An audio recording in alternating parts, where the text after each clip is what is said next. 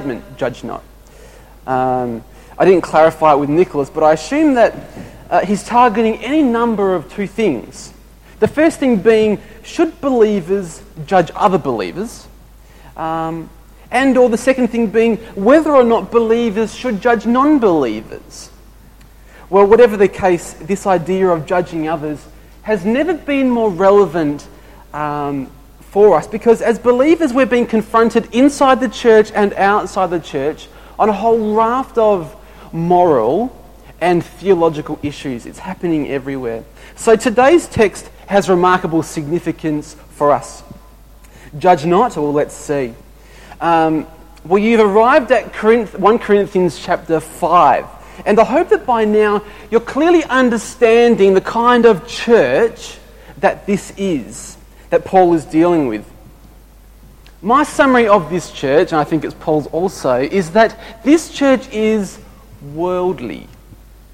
The church has taken on the culture of the Greek city where they are located, uh, Corinth. Now, the problem with the Corinthian church is not that the church is located in Corinth, but that the Corinthian culture is in the Corinthian church. And I think what's scary is that we can probably rephrase that to be even more accurate. The problem with the Corinthian church is not that it's in Corinth, but that it did not realize that the Corinthian culture was in the church. It did not realize it. So they were blind to the world's impact on them. That's the scary thing. Do we understand what Paul means, though, when he calls this church worldly, which he does? Paul's not just saying that they're worldly because they do stuff that non believers do. I think if that's how we understand Paul, I think we're missing his point. Um, worldliness, when it comes to this church, is fundamental to who it actually is. Worldliness drives their actions. And Paul helps us, I think, in this text to understand what worldliness is. But this is not the first time that Paul has dealt with this. You see, we saw this back in chapter 3, verses 1 to 3. Listen to this. Brothers and sisters, I could not address you as people who live by the Spirit, but as people who are still worldly. Mere infants in Christ, I gave you milk, not solid food, for you were not yet ready for it. Indeed, you are still not ready. You are still worldly. What is it to be worldly? Paul says, well, it's someone who is an infant in Christ. Not a believer, not a, not a new believer, but someone who is immature. What characterizes these people is not the Spirit they don't operate according to the Spirit, they operate according to the world, even though they are believers. So, the Corinthian church, what we've been seeing is they deal in a life currency that is the world. And we've seen it. They're driven to quarreling and division because of their passion for God or the gospel. That's not what you see, is it? What drives their quarreling and division? It's, no, no, I follow this leader or I follow that leader. The world. Their heads swell as they take pride in human knowledge and human wisdom. There's no better word that characterizes this church than worldly. And this is the issue.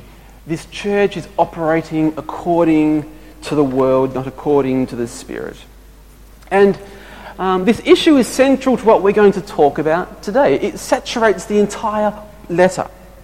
So in 1 Corinthians chapter 2, Paul brings this contrast between um, spirit and the world, or, or spirit and human, and our topic today of judging, judgment. Have a listen to this. The, the person with the spirit makes judgments about all things, but such a person is not subject to mere human judgments. For who has known the mind of the Lord so as to instruct him? But we have the mind of Christ. The contrast is clear. It's spirit versus human. Paul is asking the readers of this letter, well, what characterizes you? Will the, will the church embrace these human principles about life, or will and remain immature?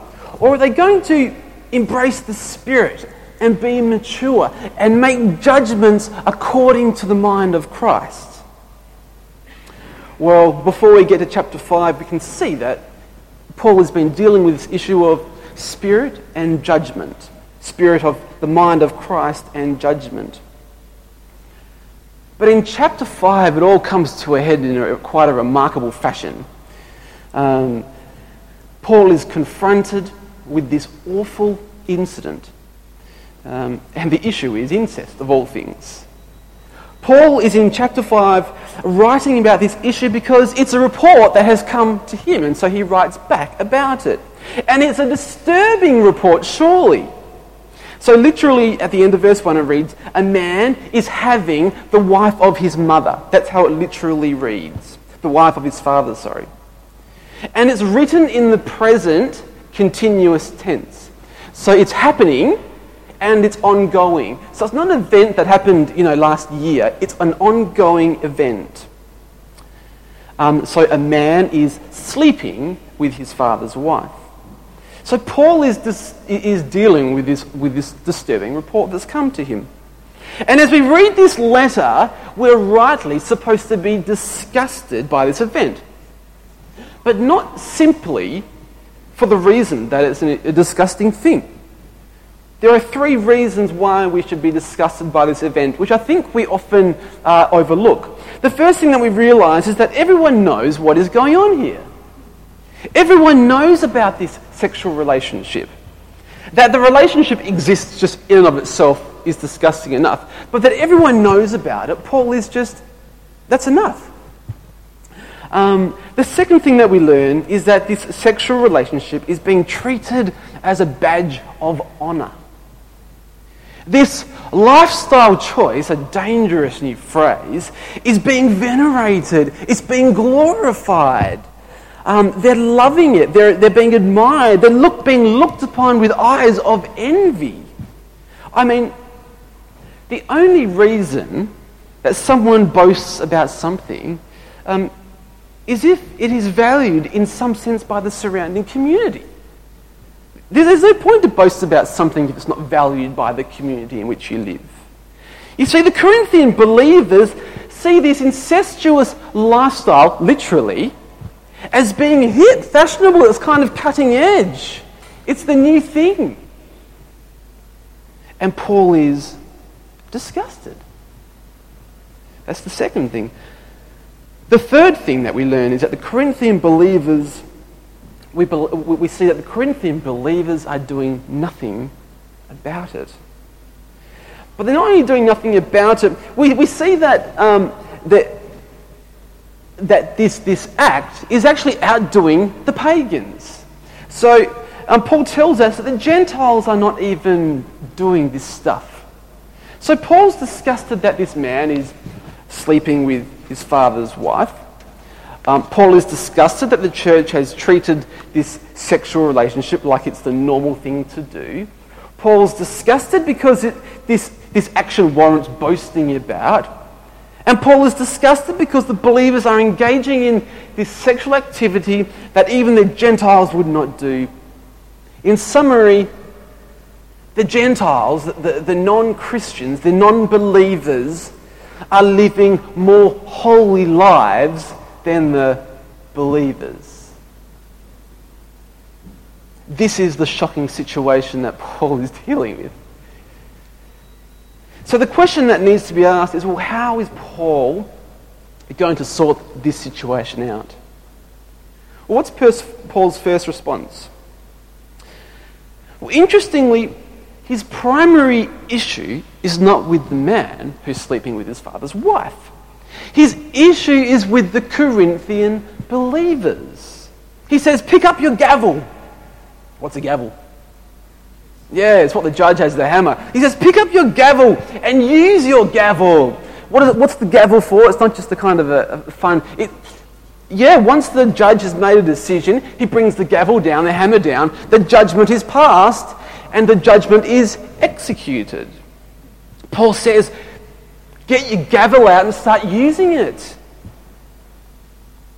pass judgment on this guy who is doing something awful. Have a look at verses 2 to 5 if you have your Bibles still open.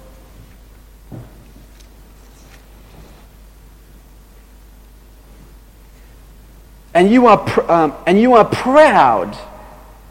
Shouldn't you rather have gone into mourning and have put out of your fellowship the man who has been doing this? For my part, says Paul, even though I am not physically present, I am with you in spirit.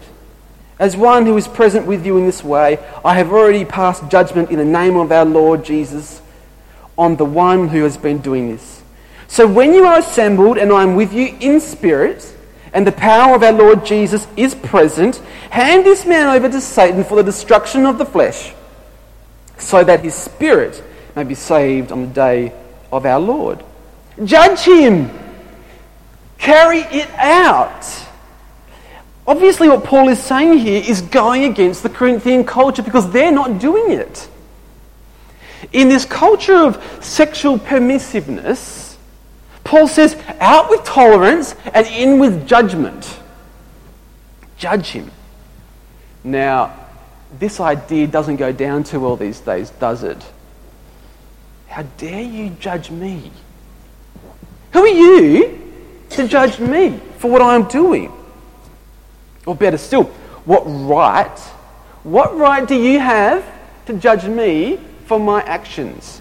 Um, you don't know who I am. You don't know my history, do you? You can't do this. This is my space. These are my rights. This is my life. Butt out. Uh, we've heard it. But you know what? Paul doesn't stand for this.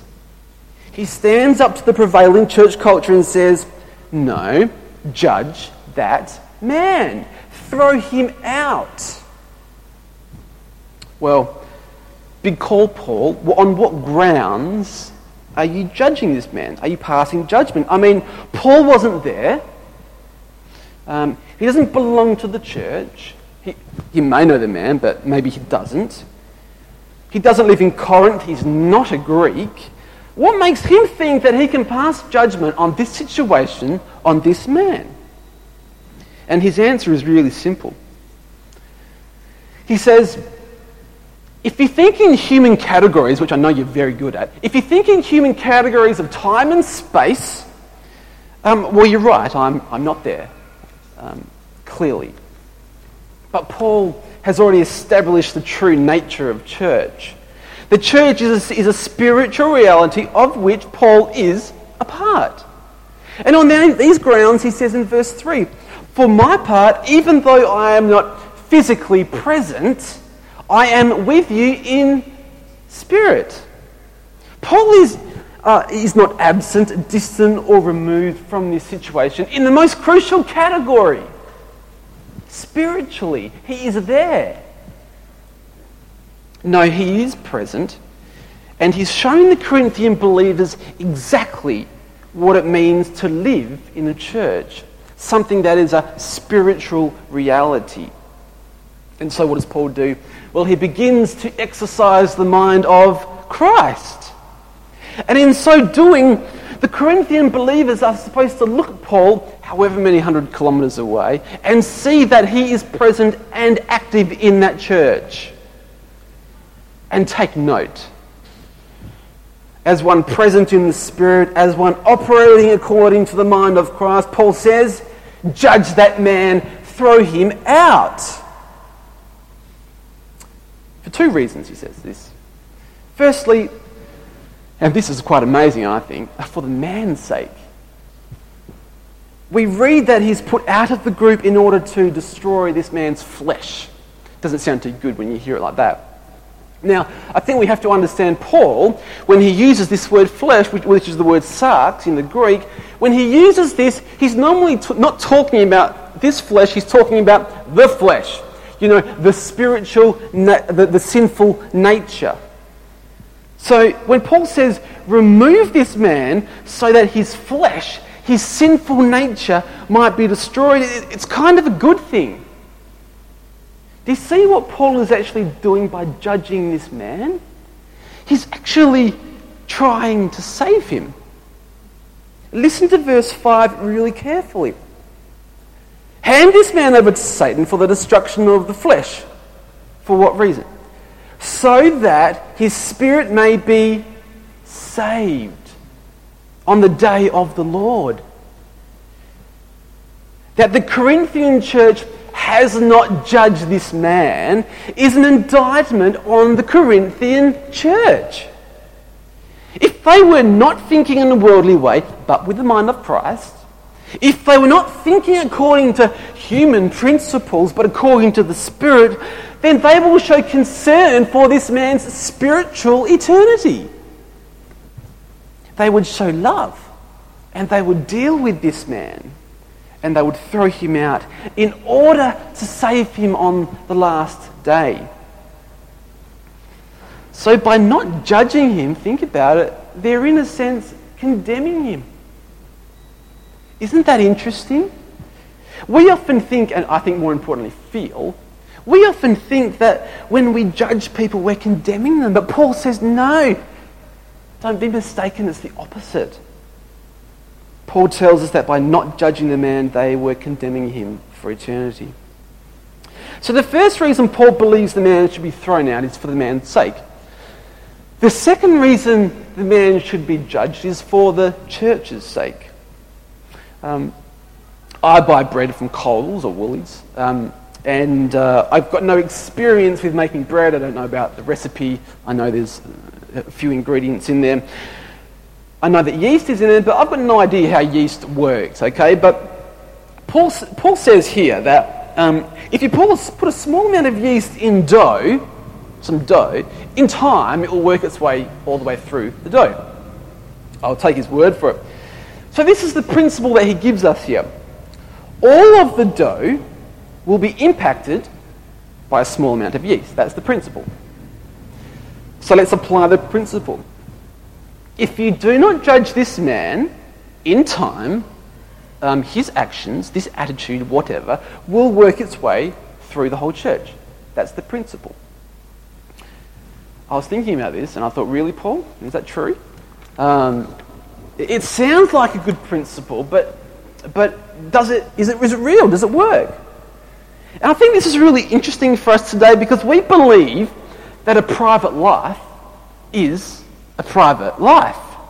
Um, how can someone's private actions, whether people know about them or not, impact the public believing community? Paul's saying it can. You see, one of the great pillars of modern Western society appears to contradict Paul's yeast principle. This is it. Nick, you can do and believe whatever you want, just don't let it affect my life. Keep it private, don't let it affect me. And we understand that there's this separation between private and public. Keep your religion to yourself, Christians. Don't let it get into politics. That's the idea. But Paul is kind of bucking this, this idea, this principle. So, in what sense is Paul's principle right? How does it impact me if someone lives as they like in private, whether I know about it or not? Well, I had to think hard about this.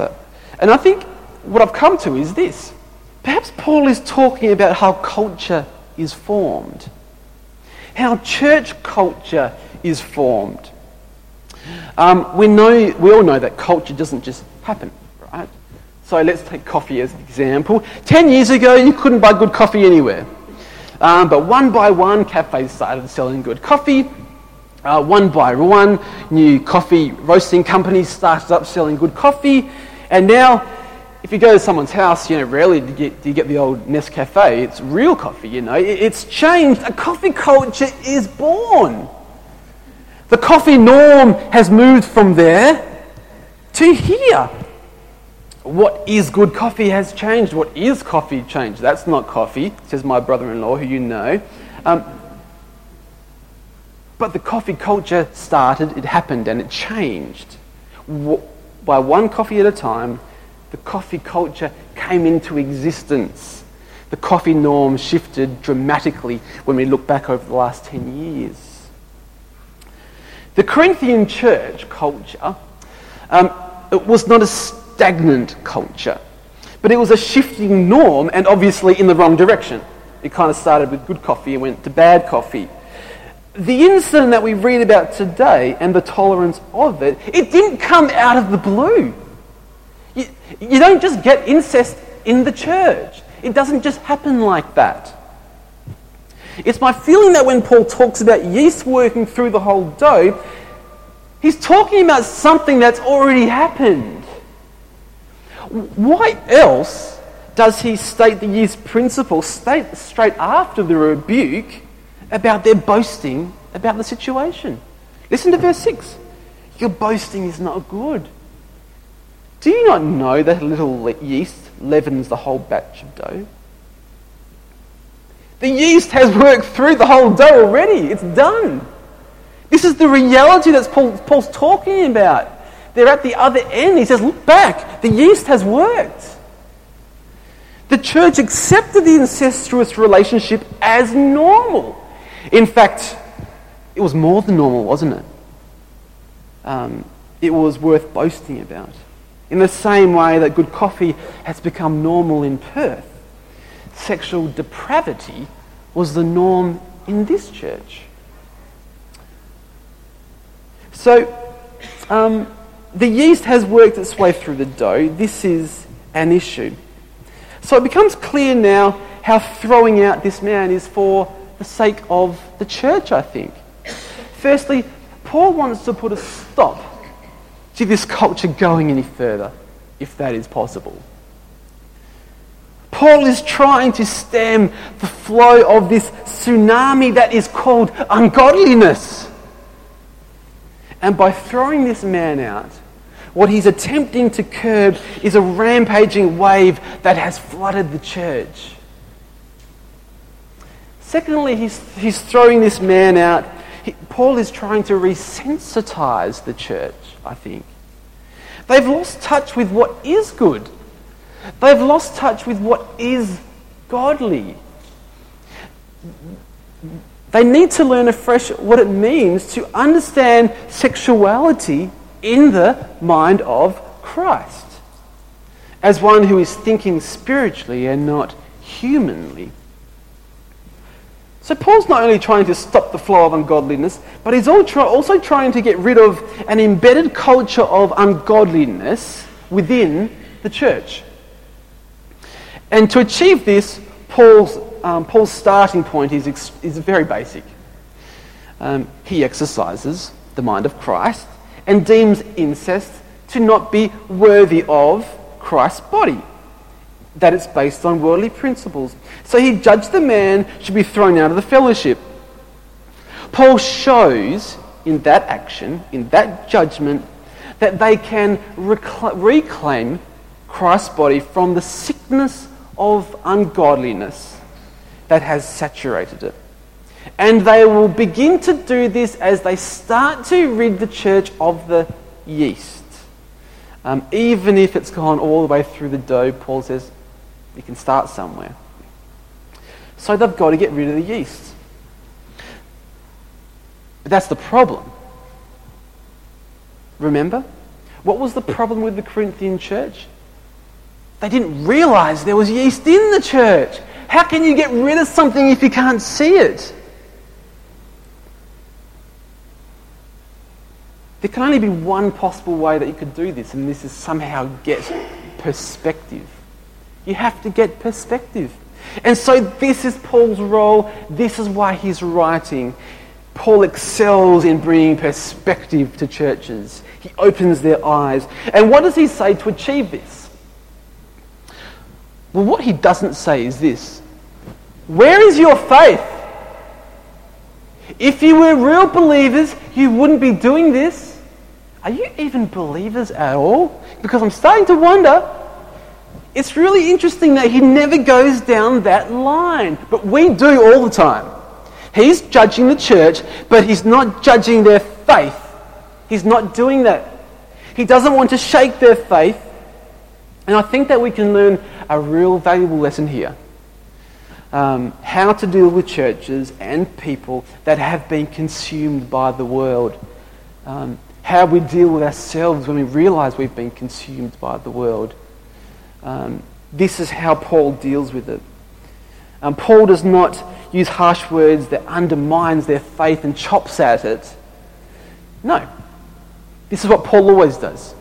He gently grabs their shoulders and points them to Christ, to the gospel by which they have been saved. One of the most refreshing things about Paul. So, what does Paul say to do this?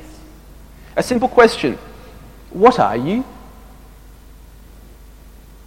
What are you? He says to this church.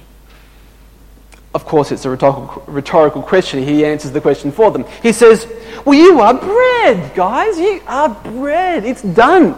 You are bread. It's a great thing. But you're not any kind of bread. You are bread without yeast. That's what you are. You are unleavened bread. You're flat bread. Paul has given them some perspective. That's what you are. Well, you're supposed to be living like you're, you are, guys. The problem is you're living like a whole wheat loaf. You're supposed to be a Turkish bread, but have a look at your life. It looks nothing like a Turkish um, flatbread. That's the issue. They're the wrong kind of bread. And the problem is the ingredient in there that's made it go. Paul's remedy is really simple. Just get rid of the yeast, guys. Get it out of there. Verse 7 and verse 8. Get rid of the old yeast so that you may be a new unleavened batch. Listen up. As you really are, he says. For Christ, our Passover lamb, has been sacrificed. Therefore, let us keep the festival, not with the old bread leavened with malice and wickedness, but with the unleavened bread of sincerity and truth. According to Paul, and he states it, they really are unleavened bread. It's the most encouraging thing that someone who is engaged in the most awful act you can possibly think of to hear. That's what you want to hear. Paul doesn't question their faith, he tells them what they really are. You've got it. That's what you are in Christ. You're not a whole wheat loaf. They really are flatbread, not because of the good or bad things they have done. They're not a flat loaf because of the good or bad things they haven't done. They really are unleavened bread. Why? Because Christ has been sacrificed. Christ is the grounds for their flatness. This is what Paul wants, this is the way that Paul wants to give them perspective. They are what they are because of Christ. That Christ would die in the place of a sinner. Yeah, even you, the one committing incest. Yes, even you, the one who says, that's okay. Even you, the one that says, I wouldn't mind doing that too. For you, that's who Christ died for. That Christ would take God's wrath that the sinner deserves for that. That Christ, in defeating death, gives the sinner life. He's not condemned for that. This is what you are. You are pure. You are guiltless. You are free you're righteous and you are, get this, you are holy. This is what he's saying to this church. And where incest fits into the picture becomes remarkably clear. It does not. Where not dealing with incest becomes all of a sudden remarkably clear. It does not fit. The gospel has this amazing capacity to give perspective in ungodliness when we cannot see ungodliness. And that's Paul's remedy for those who are struggling to see where culture and Christ likeness starts. I find this text remarkably relevant for the church today because it pinpoints, to an, it pinpoints an issue that really does elude our grasp. The issue of exercising our mind in judging one another exercising our mind of Christ to judge one another. You see, this was the real issue that Paul is taking up with the church. The church could not defend itself from the ungodliness that had saturated it. It, had, it was impotent to exercise the mind of Christ to say, No, get out. But we've learned that is for each other's sake that we must judge one another with the mind of Christ? Do we have the humility to submit to one another, to submit to our leaders, to submit to our pastor, to be judged by them with the mind of Christ? You know, I want to reach the day of the Lord. Please judge me. I think we all want to reach the day of the Lord. Surely we, could, we should be saying, Please judge me.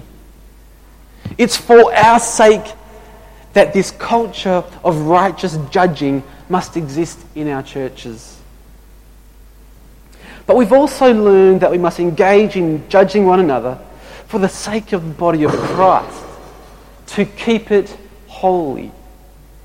We cannot believe the world's lie that we cannot and must not judge one another in the church. Because this is exactly the point that Paul is getting at in this letter.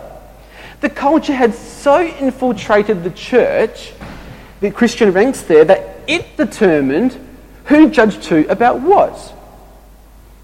The church today, I think, on this issue of judging one another, is characterized by the world. And that is, we operate according to those human principles. Don't judge me. Yeah, I come to church, I'm a believer, but don't look at my life. Don't, don't invade my space. You don't know me. It's my space, my rights. We know it all. And we hear this in the media about Christianity, but the Christians use it against other Christians in the same kind of way. Big walls go up. Don't judge me. Paul says, You are wrong. You are in God's house. You are in, you're under God's roof. You're in Christ's kingdom, and in Christ's kingdom, you'll be judged according to his standards by people with the mind of Christ. Paul says, judge it. Judge that incest. The principle says, judge gossip. The principle says, judge exorbitant, greedy living. The, Paul is saying, judge drunkenness, judge greed, judge adultery, judge sexual immorality, judge rage, idleness, whatever it is, don't let it fester in this church and become yeast that spreads throughout it. For whose sake do we judge? Or not judge so that we can make someone feel a bit better by not judging? Them. No, for Christ's sake. That's the point here. That's why we judge. To keep his body pure. Paul is clear, he's determined that ungodliness must be dealt with in the church. And he wants the church to open up to that. And of course, what if people get offended by this? This is the kind of the big thing, isn't it? What if people get offended and leave the church because the church starts to begin to exercise the mind of Christ in this way? Well, yeah, I suppose that's where the rubber hits the road, doesn't it? Um, the thing about worldly culture is that worldly culture normally is sweet to taste. And there's nothing necessarily wrong with that. It's a good thing, often. The difficulty comes when the Bible teaches something that tastes bitter, and the world teaches something on that same topic, but it is sweet. But the church is not called just to run after the sweet, is it? It's called to chase, chase Christ and his teaching. So, will we begin to engage one another and start to judge one another with the mind of Christ? Oh, husbands and wives, parents and children, friends, prayer partners, um, leadership teams, diaconate teams, ministry teams, accountability groups. I mean, what does it look like? I don't know what it looks like here at Common Bay, you know. I don't, I don't live here. I don't know the dynamics. I don't know the structures. I don't know the context. You know. But be very careful. First, be careful who you judge. In verses 9 and uh, 10 and 11, we find out that it's not about judging those people outside the church. Paul's real clear. No, this is an in house issue. We're not talking about non believers that come in off the street to church for the first time and it happens that they're sleeping together. It's not about them. Uh, it's not about your, your, work colleagues at church who are at, at, work who are atheists. It's not about your, your family, your brothers and sisters who grew up in Christian families who have strayed from the faith. It's not them. It's about people who have confessed that Jesus is their Lord and they want to submit to Him as the King. So we say, yeah, we'll help you to submit to Him as the King. And Paul summarizes this in chapter tw- verses 12 and 13. What business is it of mine to judge those outside the church? Are you not to judge those inside? Don't worry, God will judge those outside. Expel the wicked person from among you, just in case you didn't get it the first time. What does this judgment that Paul has been talking about look like? Well, yeah, it's been reserved for the believers in our church, this church, locally, I think. So be very careful who you judge. Be very careful. Um, but it, we've also seen that it looks gentle. It is loving. Um, and the reason it's gentle and the reason it is loving is because Paul doesn't say, um, uh, uh, uh, uh, uh. he says, there's the gospel, there's Christ. That's how he does it. That's why it's gentle. Um, surely, judging someone with the mind of Christ, if Paul here is our model, means helping them rediscover who they really are. Takes time. That's how Paul judged the church. That's how he sought to curb unholiness in, his, in the church. That's how he sought to develop a holy body of Christ. Now, it would have been a while ago, but do you remember the, the, the first three words in verse 9 of chapter 1? This is my little summary of the whole entire book of, the, of Corinthians. And I think it's the theme here as well today. In the midst of this horrendous moral failing, horrendous, not, you can't get much worse really, horrendous moral failing, when Paul starts to write this letter to this church, what does he say? God is faithful. What a fabulous truth that he starts off with. He knows this church, he knows all the reports. He says, God is faithful. Um, when the world has crept into that church, when the world has crept into that life, for the person to hear at the start of that letter, ah, yes, God is faithful. He will complete the work that He has started. What a most fabulous thing to hear. You are unleavened bread, not because of what you've done, because of the sacrifice that is Christ. Praise the Lord. Let's live as flat bread, not as whole wheat loaves, because that is what we are. Let's exercise our mind of Christ um, and judge one another for our own sakes and for the sake of the church. Let's pray.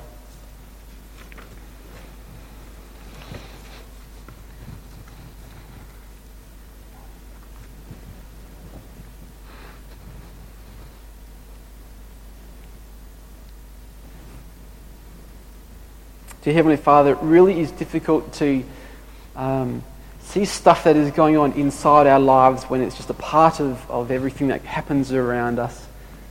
And these things just slowly seep in and creep in, and, and we're oblivious. But God, we've heard today in your word that it's the gospel that is this amazing light that brings perspective. And God, as I pray that um, as we leave here, that um, you'll give us discipline to sit under your word and meditate on what you have done for us, that you would reveal to us in our hearts, in our minds, where we have just overlooked stuff as normal, as Christ like, as churchly, as godly, when in actual fact it is ungodly. God, would you make these things um, really uh, visible for us to see? And God, the challenge for us today in passage, we saw that you want us to engage our brothers and sisters in helping them to remain godly and holy. Give us the humility to be open to that. But God, uh, we know even more that we will abuse this process. We will hurt people with it. So give us the gentleness and the humility and the discernment that you need, that we need, to be able to do this. Continue to focus our heart and our mind when we do these things on uh, the function of it, to reorientate them to the gospel. Help us to not shake people's faith or, or undermine it, but help us to strengthen it and encourage it as we do this. God, we pray that you'll build this church up, that you would strengthen it, that it would become godly, holy in your sight, that it would be distinct from the world in ways that it should be distinct from the world. And where it's not, we ask that you would bring that to light in a drastic way. Give us the humility also to respond appropriately. And even when we do feel embarrassed and hurt, by your Spirit, I pray that you will restore us quickly um, so that we can be the people that you want us to be. Flat loaves with no yeast. In Jesus' name, amen.